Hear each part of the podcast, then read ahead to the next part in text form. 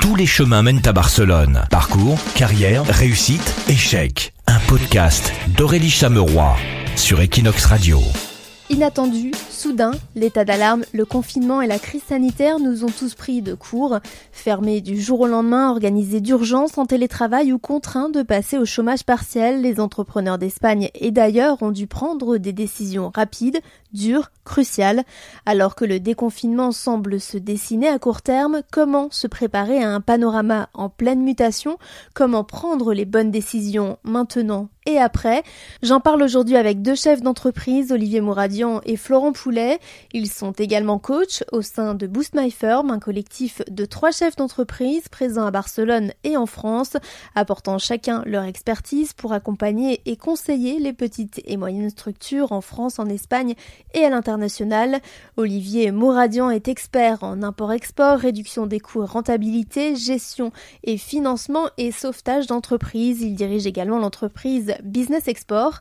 Florent Poulet est ingénieur, coach professionnel, expert en organisation, gestion de projet et pilotage de la valeur ajoutée et il est à la tête de la société AP2V Conseil. Florent Poulet, Olivier Mouradian, bonjour. Bonjour. Alors merci hein, d'avoir accepté euh, notre invitation pour ce hors-série de Tous les chemins mènent à Barcelone, le podcast des entrepreneurs de Barcelone. Alors pour rentrer dans le vif du sujet, quels sont les axes principaux sur lesquels devraient actuellement travailler les entrepreneurs? Alors en fait, moi j'aime bien voir en fait les crises euh, du côté positif parce qu'en fait c'est des catalyseurs. Une crise c'est un catalyseur au sens en fait où ça accélère les phénomènes et on voit plus vite les tendances. En fait, si je fais un parallèle, c'est un petit peu comme un couple aujourd'hui qui est soumis au confinement. Mhm. Bah, souvent, il y aura deux issues possibles. Soit le couple, il va s'en sortir plus fort avec tout le temps passé ensemble, qui ça a permis de mieux se connaître, de renforcer les liens, etc. Ou bien, eh bah, c'est plutôt une séparation qui va plutôt arriver, quoi. Et la différence entre les deux points, eh ben, c'est souvent la force et la qualité de la relation au départ. Voilà. Donc, si je reviens sur l'entreprise, pour moi, l'entreprise, elle doit être agile, ancrée dans la réalité du moment, avec une culture libérée qui est souvent tournée vers l'adaptation, le sens et le pragmatique. Pourquoi? Parce qu'en fait, quand tu es en temps de crise, et ça on le voit aussi hein, quand on, c'est une demande de nos clients, hein, c'est qu'à un moment donné, ça pousse à se poser la question de l'utile et du nécessaire. Et finalement, par biais indirect, on va se défaire de tout, ce qui est superflu en fait. Et là, on vient toucher la valeur ajoutée. On vient toucher vraiment à un moment donné quelle est la valeur ajoutée parce qu'on va acheter que ce qui pour nous nous semble utile et vraiment nécessaire. Voilà. Donc je pense que c'est une super opportunité justement pour les entreprises de redéfinir leur vraie raison d'être et leur valeur ajoutée. La première étape, forcément, c'est de se redéfinir. On revient sur le temps. Aujourd'hui, les entreprises ont du temps, mine de rien. Hein, c'est un petit peu ce que j'ai tout à l'heure. La peur fait qu'à un moment donné, on oublie qu'on a du temps. Parce que forcément, il faut payer les factures. Mais à un moment donné, c'est ça aussi de dégager peut-être un petit peu de temps pour justement redéfinir, se redéfinir, et, et finalement se poser la question, qu'est-ce que veulent nos clients, in fine? Parce que les clients vont changer aussi avec cette crise. C'est des catalyseurs, donc les, clients vont changer après la crise.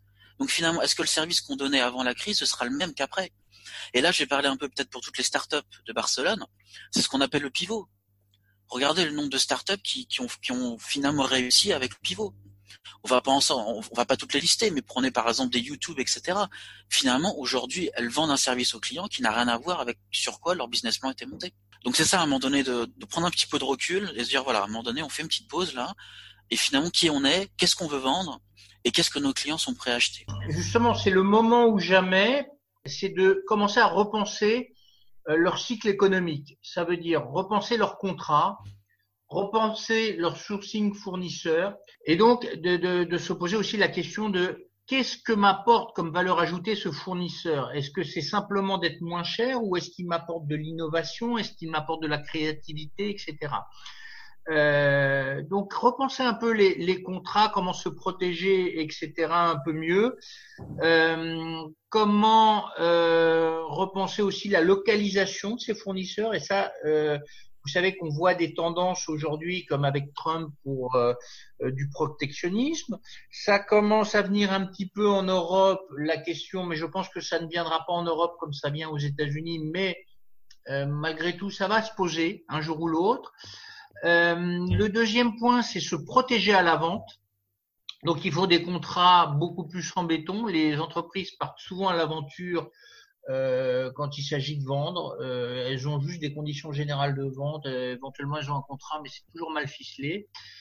il faut garantir absolument les paiements en ces périodes de crise. on ne sait pas aujourd'hui si les clients seront fiables, s'ils vont pouvoir survivre à, à, cette crise ou pas et s'ils vont vous payer. il faut aussi se faire payer. Euh, j'ai beaucoup de gens qui me disent ah oui mais vous savez mon client il est un peu en difficulté alors je ne pose pas euh, je lui demande pas l'argent pour l'instant. Mais si. Parce que euh, si tu lui demandes pas aujourd'hui c'est toi qui es en difficulté. Et quand tu vas lui demander dans un mois ou un mois et demi lui sera encore plus en difficulté parce qu'il y a moins d'argent qui rentre et il y a plus d'argent qui sort. Et tu vas le déranger encore plus à lui réclamer tes sous. Donc il faut repenser tout ça. Il faut repenser sa logistique aussi euh, il faut recalculer aussi tous les coûts, les douanes, la, taxe, toutes ces choses qu'on a le temps de faire aujourd'hui. Revoir son portefeuille client aussi, quels sont les clients intéressants, euh, quels sont les clients historiques, etc. Euh, quelle, quelle localité je touche à travers mes clients, quel segment de clientèle je touche. tout ça, c'est vraiment important. Euh, et puis, euh, faut vraiment régler tous les vieux litiges, euh, tous les retards de paiement, parce que là, il faut vraiment faire rentrer l'argent. Et plus vous attendrez, plus ça sera difficile euh, de le faire rentrer, et plus vous allez embêter vos clients, parce que plus vous allez attendre, plus vos clients seront en difficulté, voire s'ils déposent, alors là, vous récupérerez rien du tout. Voilà, c'est un petit peu euh, ce qui me semble être le plus important et ce que je conseille de travailler au niveau des entreprises. D'accord, donc se faire payer, euh, donc réduire les coûts, également faire des économies. Votre philosophie est autour du management bienveillant également. Alors comment est-ce qu'on on compose avec tout ça? Oui, c'est vrai que c'est un petit peu ce que je touchais du doigt quand je parlais du management par la valeur ajoutée, parce que finalement, c'est une des mises en application possibles de ce qu'on appelle aujourd'hui le management bienveillant. Hein. Alors, en fait, si on prend un petit peu de recul, hein, parce que c'est aussi ça l'occasion de, ce podcast, et puis discuter un petit peu ensemble, en fait, je pense que c'est devenu incontournable. En fait, si on reprend euh, l'historique un petit peu des évolutions euh, du monde du travail, en fait, chaque époque connaît ses paradigmes de référence, globalement. Je vous invite à lire euh, la stratégie, enfin, la spirale dynamique pardon de grève, qui est très bien euh, descriptive à ce niveau-là. Je ne vais pas rentrer dans le détail, mais si ça intéresse certains de vos auditeurs, allez chercher sur Internet, c'est très bon contenu là-dessus, la spirale dynamique de grève. Et on voit aujourd'hui que finalement, la valeur de l'humain, bah justement, elle devient incontournable, un petit peu comme à l'époque, l'écologie était vue comme quelque chose de très ponctuel, un petit peu idéaliste, voire connoté hippie, hein, euh, à l'émergence dans les années 60. Et aujourd'hui, on n'imagine pas une entreprise qui ne prend pas en compte un minimum la valeur verte. Voilà. Donc finalement, je vois un petit peu le parallèle, un petit peu qui arrive avec l'humain, où à un moment donné, on se rend compte qu'on peut pas faire autrement. Et en fait, ça, il y a deux, pour moi, il y a, deux façons de, de voir. La première, c'est que finalement, on n'est pas uniquement sur une vision altruiste ni juste humaniste, elle est surtout financière. Et la meilleure preuve que je peux que je peux vous donner en justification de, de ma façon de penser, c'est que le management dit bienveillant, il vient des États-Unis, hein, les USA. Et en général, ils sont plus connus pour leur pragmatisme financier que leur valeur humaniste et sociale. Hein. Mm. Et c'est les premiers qui ont commencé à dire oh là là, faut comment, faut comment, attention, on va commencer à prendre en compte notre capital humain parce qu'on se rend compte que si on le fait pas, on perd de l'argent. Voilà.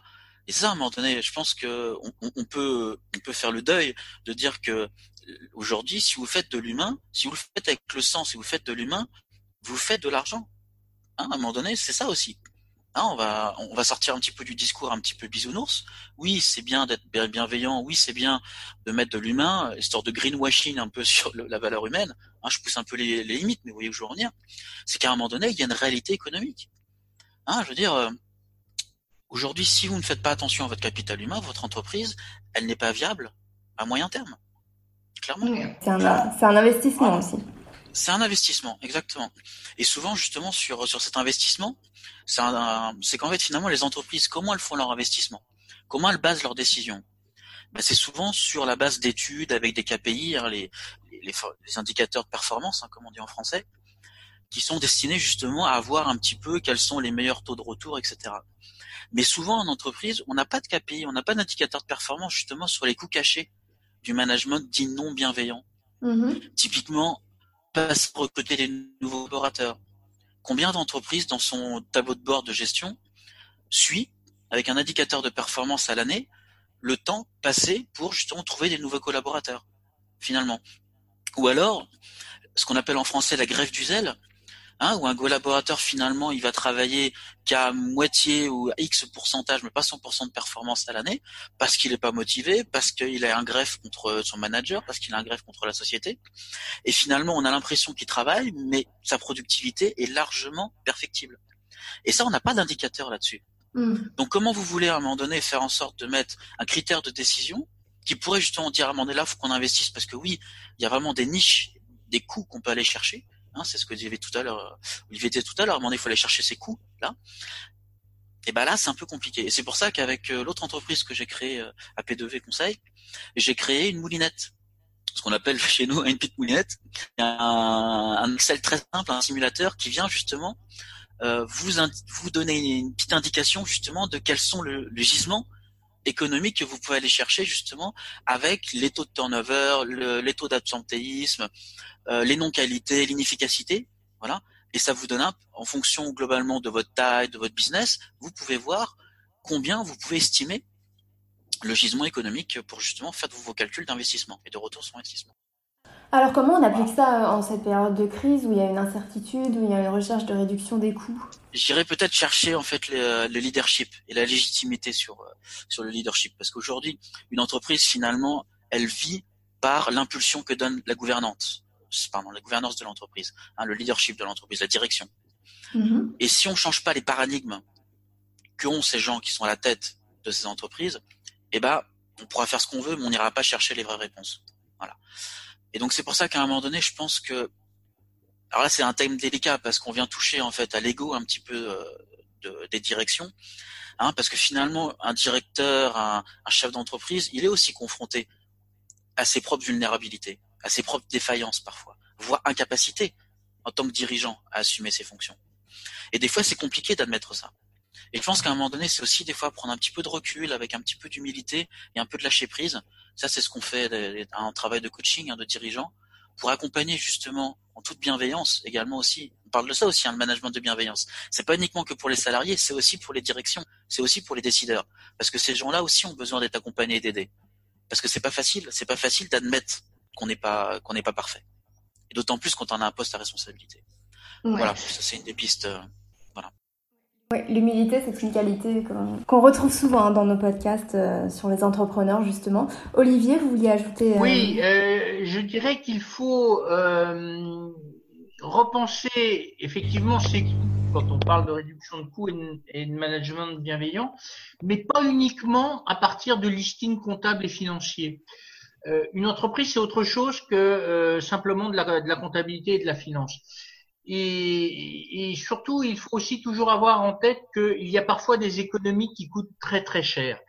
Et donc, euh, il faut une vision à, à 360 degrés euh, et se dire voilà, quel est mon cycle économique euh, Combien de temps ça dure entre le moment où je produis un, un produit ou un service euh, et le moment où je me fais payer, etc. Quelle est la valeur ajoutée de mon personnel et voire de chaque personne, de mes fournisseurs de mes clients. Euh, ma banque euh, est-elle bien adaptée à mon activité? Euh, Par exemple, est-ce que ça vaut la peine de changer de banque pour avoir des coûts moins chers? Mais finalement, si moi je suis dans une banque, si je suis en train de faire beaucoup d'international, il me faut une banque à l'international. Il ne faut pas la banque la moins chère. Il me faut la banque qui va m'apporter les services dont j'ai besoin. Euh, et, et, vous remarquerez que pour l'instant, on parle toujours pas d'argent. Euh, ce qu'on parle, c'est vraiment de la valeur ajoutée. Euh, et donc, il faut pas faire ces, vous savez, ces, ces espèces de copier-coller que font euh, beaucoup de gens qui appliquent des méthodes obsolètes, c'est-à-dire, euh, bah voilà, je réduis le personnel pour réduire les coûts, je vends tous les actifs, tous les biens de la société, donc ça me crée du profit artificiel pendant quelques années. Sauf qu'au bout de quelques années, l'entreprise est, devenue une coquille vide. Donc ça, ça, ça marche pas. Euh, ces modèles-là, c'est les modèles de certaines multinationales, de prédateurs et autres, mais ça ne marche pas pour les PME. Donc, il faut vraiment chercher où est la valeur ajoutée. Par exemple, j'ai un fournisseur. Est-ce que ce fournisseur, il se contente d'exécuter mes ordres ou est-ce qu'il est créatif Ou est-ce qu'il me donne des conseils si c'est du service euh, Quel est son degré de réactivité Si je lui demande de sortir un nouveau modèle ou si je lui demande de, changer euh, complètement euh, son type de production, etc., est-ce qu'il est réactif? Est-ce qu'il est créatif? Est-ce que sa, sa production est-elle adaptée à mes besoins? Si j'ai un fournisseur qui est trop petit, ce qui arrive souvent parce que c'est un fournisseur historique, il ne pourra pas me suivre dans mon évolution. A contrario, si j'ai un fournisseur qui est beaucoup trop gros, je ne suis qu'un tout petit client qui va passer en dernier, qui n'aura pas la capacité de négocier quoi que ce soit parce que je serai face à un mastodonte face à moi. Et donc, je n'aurai pas euh, cette possibilité de justement trouver des coûts, des réductions de coûts. Et cette réduction de coûts, elle doit pas uniquement être financière. Euh, encore une fois, il faut chercher où est ma valeur ajoutée et ma réduction de coûts. Et comme l'a bien dit Florent, il y a aussi tous les coûts cachés. Et bien souvent, les gens se, se contentent de voir un coût et se disent ah bah tiens là j'ai ce fournisseur est moins cher, mais ils oublient tous les coûts qui sont cachés, tous ceux qu'on ne voit pas, les coûts, moi ce que j'appelle les coûts cachés non ressentis parce qu'on s'en rend pas compte. Et donc, avant de faire euh, un changement, il faut bien étudier euh, quel est le coût réel unitaire d'approvisionnement, ce qu'on appelle pour un fournisseur, euh, en prenant tous tous les coûts qui viennent. Et là, on a des surprises, mais pas uniquement que les coûts, aussi tout ce qui va avec, c'est-à-dire les retards, la réactivité, la créativité, etc., les, conseils que peuvent amener les fournisseurs. Dans cette crise sanitaire qui n'est pas encore finie, qui est loin de l'être, euh, il y a beaucoup d'entreprises qui vont être confrontées à de nouvelles normes, notamment euh, distanciation sociale, euh, nouvelles normes sanitaires. Tout ça va avoir des enjeux sur, sur leurs fournisseurs, leurs partenaires, etc. On, on, se dirige vers une réorganisation, une restructuration de certaines entreprises, certains modes de fonctionnement. Vous m'aviez dit en préparant ce podcast qu'il y avait une différence justement entre restructuration et réorganisation.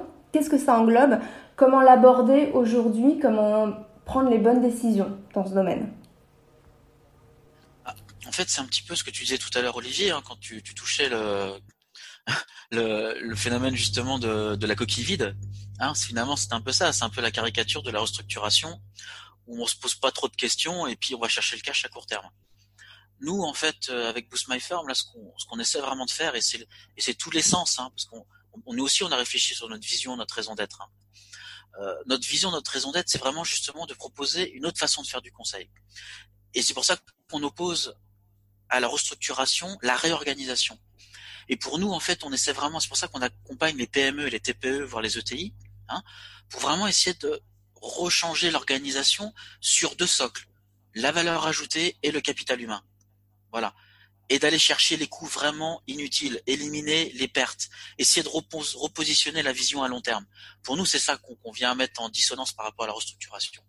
Hein, c'est le court terme vis-à-vis du long terme et le pragmatique euh, avec la valeur ajoutée comparé à la recherche du cash. De façon très très euh, très carrée peut-être et très très sèche, mais c'est euh, notre notre façon de voir pourquoi on parle de réorganisation et pas de, de restructuration. D'accord. Voilà. Et finalement, euh, si on regarde en fait les entreprises en difficulté, elles peuvent très souvent être mises sur les rails avec pragmatisme et ouverture d'esprit justement sur comment faire autrement. Souvent c'est ça un peu la question parce que quand un dirigeant vient nous voir, il dit j'ai déjà tout essayé. Vous savez, c'est un petit peu ce que disait l'un président de la République il y a quelques années, le chevage, on a tout essayé. Ben non, il y a plein de choses encore qu'on n'a pas qu'on n'a pas vu, il faut y aller justement. Et c'est ça notre plus-value justement nous, c'est d'aller sortir un petit peu des sentiers battus, essayer de mettre euh, un petit peu en perspective d'autres réalités pour faire sortir justement de ce cadre, remettre un petit peu de confiance, combattre un peu les peurs et de dire on va y aller quoi. Pour que le licenciement finalement, eh ben, il soit relayé comme la dernière solution en fait. C'est vraiment le dernier rempart. On peut pas faire autrement. Parce que bien sûr, des fois, il faut licencier. Mais avant de licencier, on va faire en sorte de bien vérifier qu'on n'est pas passé à côté d'une meilleure solution avant. Bah oui, euh, la restructuration, c'est un mot qui a été trop souvent galvaudé. Qu'est-ce que c'est que la restructuration? C'est un changement de structure. En fait, c'est une mutation de l'entreprise euh, qui va entraîner par conséquence une réorganisation de l'entreprise. Donc, d'abord, on change la structure, il y a une mutation dans l'entreprise, croissance ou au, contraire réduction, et à partir de ce changement de structure, eh bien, effectivement, ça implique des réorganisations. Donc, par exemple, si vous êtes un, artisan et que vous passez en SARL, c'est pas uniquement une restructuration euh, de, la, fonction capitalistique, vous allez mettre du capital, vous avez des changements dans vos responsabilités, etc. Et en même temps, vous allez vous apercevoir que l'entreprise qui croit, eh bien, euh, il va falloir que le PDG apprenne à déléguer. Il va falloir réfléchir aux outils comptables. Est-ce que je dois externaliser certains services comme la logistique, la comptabilité, etc., parce que ça devient trop complexe, ou au contraire, est-ce que ça veut dire qu'il faut que euh, j'achète des logiciels euh, beaucoup plus performants, etc. Euh, est-ce que mes banquiers historiques pourront m'accompagner à l'international? Comment je vais communiquer euh, dans une entreprise qui passe de 30 personnes à 60 personnes On communique pas du tout de la même manière. Comment faire en sorte que les gens communiquent entre eux, etc., etc. Donc vous savez, les, les, les restructurations, c'est pas uniquement du licenciement et autres une vraie restructuration, c'est l'entreprise doit se réadapter à un nouvel environnement. Soit elle a une crise, soit elle doit s'attaquer à de nouveaux marchés ou de nouveaux secteurs d'activité. Euh, et, donc, elle doit euh, changer sa structure.